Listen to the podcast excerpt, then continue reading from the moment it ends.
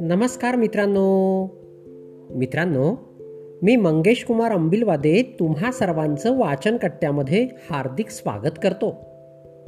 मित्रांनो आज वाचन कट्ट्याचा तब्बल तीनशे पासष्टावा दिवस. तुम्ही सर्वांनी उदंड प्रतिसाद दिला. त्याबद्दल तुम्हा सर्वांना मनापासून धन्यवाद देतो. मित्रांनो वाचनकट्ट्याची सुरुवात अठरा मार्च दोन हजार वीसपासून करण्यात आली. आज वाचनकट्टा भारतासह तब्बल वीस देशांमध्ये ऐकला जातो. तुमच्या सर्वांच्या उदंड प्रेमामुळंच हे सर्व शक्य होऊ शकलं. तुम्हा सर्वांना पुन्हा एकदा मनापासून धन्यवाद देतो आणि आजच्या गोष्टीकडे वळतो. आजच्या गोष्टीचे नाव आहे पश्चाताप. चला तर मग गोष्टीला सुरुवात करूया. एक सुतार काम करणारा साठ वर्षाचा माणूस होता. तो आत्ता ज्या मालकाकडे काम करत होता तिथे त्याला चाळीस वर्ष झाले होते. या चाळीस वर्षांच्या काळात त्याने हजारो घरे बनवली होती. पण आता मात्र त्याला संसाराला वेळ द्यायचा होता. तो त्याच्या मालकाकडे जाऊन म्हणतो मालक चाळीस वर्ष मी तुमच्याकडे इमाने इतबारे काम केले. पण आता मला माझ्या संसाराला वेळ द्यायचा आहे. माझ्या मुलांबरोबर माझ्या मुलांच्या मुलांबरोबर मला वेळ घालवायचा आहे.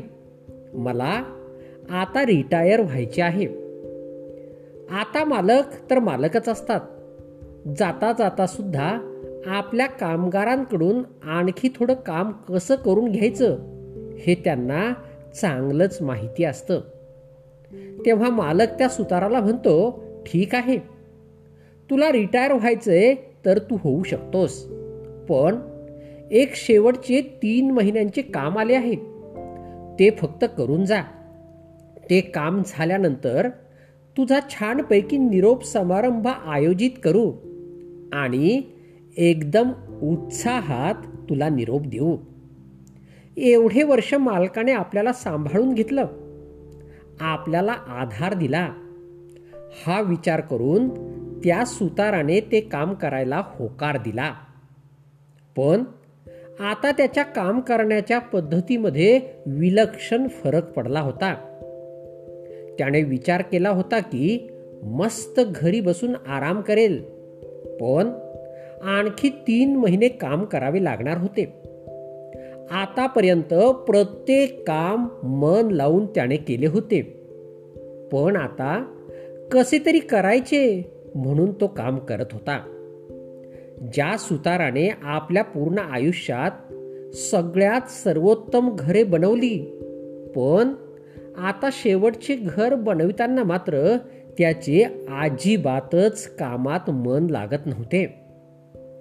कसे तरी लाकडे कापायची कसे तरी खिळे ठोकायचे कसे तरी पॉलिशिंग करायचे असे करत करत तो बळजबरीने ते घर बनवत होता. कसं बसत याने ते अर्धवट मनाने का होईना. पण तीन महिन्यात घर पूर्ण केले.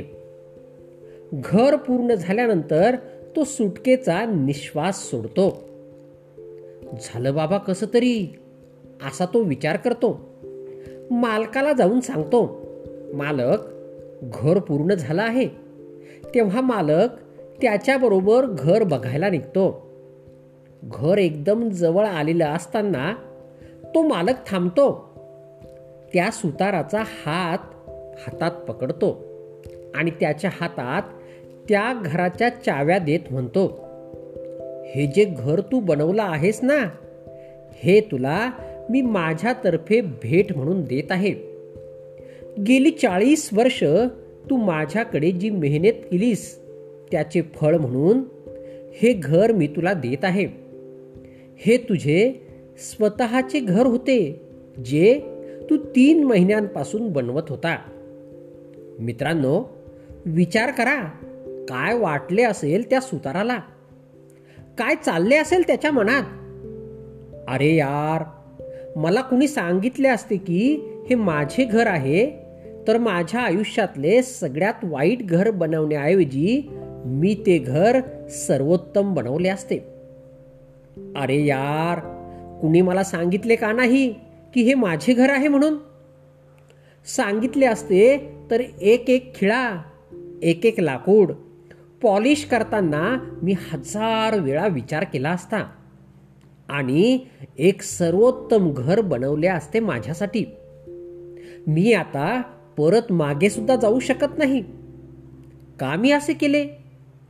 आणि अशा प्रकारे त्या सुताराला प्रचंड पश्चाताप होतो. मित्रांनो या गोष्टीसारखेच आपले आयुष्य चाललेले आहे.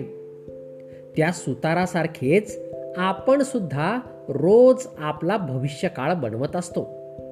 आत्ता आपण ज्या गोष्टी करतो आणि कशा प्रकारे करतो त्याच्यावर आपला येणारा काळ ठरत असतो. तो भविष्यकाळ जिथे आपण राहायला जाणार आहोत जिथे आपण आपले आयुष्य जगणार आहोत. बरीच लोक त्यांचे भविष्य घडवत असतात सजवत असतात. आत्ताच मेहनत करून त्याला सुरेख आकार देत असतात. पण काही लोक अशा गोष्टी करत असतात ज्याच्यामुळे त्यांना भविष्य काळात पश्चातापच सहन करावा लागतो. तुम्ही जर नोकरी करत असाल तिथे मेहनत करत असाल नवीन गोष्टी शिकत असाल तर येणाऱ्या भविष्यात तुम्हाला चांगले प्रमोशन आणि पगार वाढ नक्कीच मिळेल. पण तुम्ही हे नीट करत नसाल तर तुम्ही सतत भीतीमध्ये जगाल की मला कुणी नोकरीवरून काढून तर टाकणार नाही ना? तुमचा व्यवसाय असेल आणि तुम्ही ग्राहकाला चांगला माल विकत असाल. ग्राहकांच्या आवडीनिवडी लक्षात घेऊन व्यवसाय करत असाल तर एक दिवस तुम्ही मोठे व्यावसायिक व्हाल हे सांगायची गरजच नाही. पण तुम्ही हे करत नसाल तर तुमचा व्यवसाय नक्कीच दिवाळखोरीत निघेल हे पण सांगायची गरज नाही. तसेच तुम्ही जर विद्यार्थी असाल आणि तुम्ही तुमचा अभ्यास व्यवस्थित करत असाल तर तुमचा भविष्यकाळ हा सुवर्णकाळ असेल हेही सांगायची गरज नाही. पण तसे करत नसाल तर तुमच्यावर सुद्धा ही वेळ येऊ शकते. की यार मला कुणी सांगितलं का नाही की तू अभ्यास केला पाहिजे होता? तुम्ही कुणीही असाल नोकरदार व्यावसायिक विद्यार्थी शिक्षक गृहिणी तुम्ही रोज येणारा भविष्यकाळ बनवत असता. तुमचा येणारा भविष्यकाळ कसा असेल हे तुम्ही रोज काय करता यावर अवलंबून असतो. म्हणून आजपासूनच आपले भविष्य घडवायला सुरुवात करा. मोठी स्वप्ने बघा आणि प्रत्येक दिवशी त्या स्वप्नांच्या दिशेने भरपूर मेहनत करून वाटचाल करा. हे सर्वस्वी तुमच्या हातात आहे.